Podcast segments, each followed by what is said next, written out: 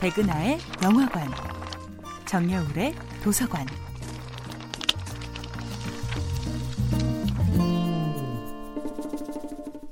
안녕하세요. 2019년 새해부터 여러분과 책 이야기를 나누고 있는 작가 정여울입니다. 이번 주에 함께하고 있는 소설은 루시 몽고메리의 1908년 작품 빨강머리입니다.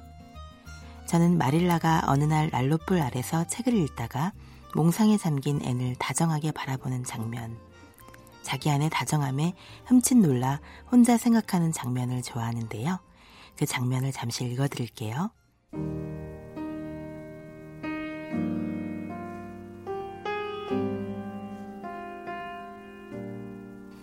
마릴라는 사랑을 말이나 표정으로 쉽게 보여주는 방법을 배워본 적이 없다.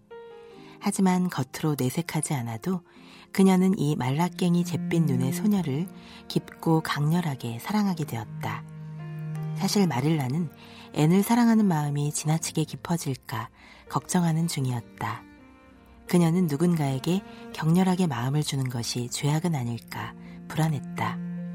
그런 죄책감 때문에 마릴라가 앤을 별로 사랑하지 않는 듯 늘 엄하고 냉랭하게만 대하는 것인지도 몰랐다. 분명 앤은 마릴라가 자신을 얼마나 사랑하는지 모르고 있었다. 김서령 번역의 빨강머리 앤 중에서 읽어드렸습니다.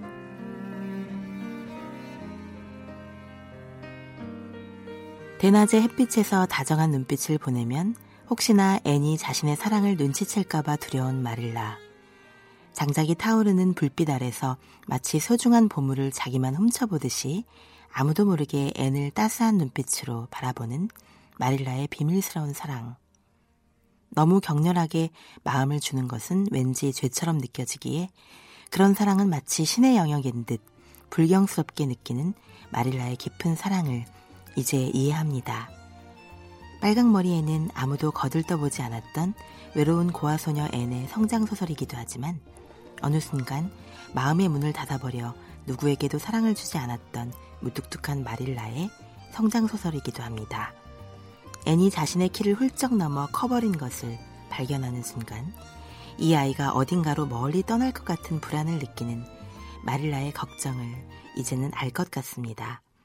저와 전혀 다른 환경에서 자란 마릴라의 아픔을 이해할 것 같습니다.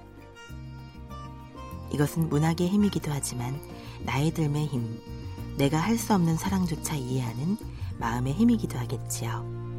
정여울의 도서관이었습니다.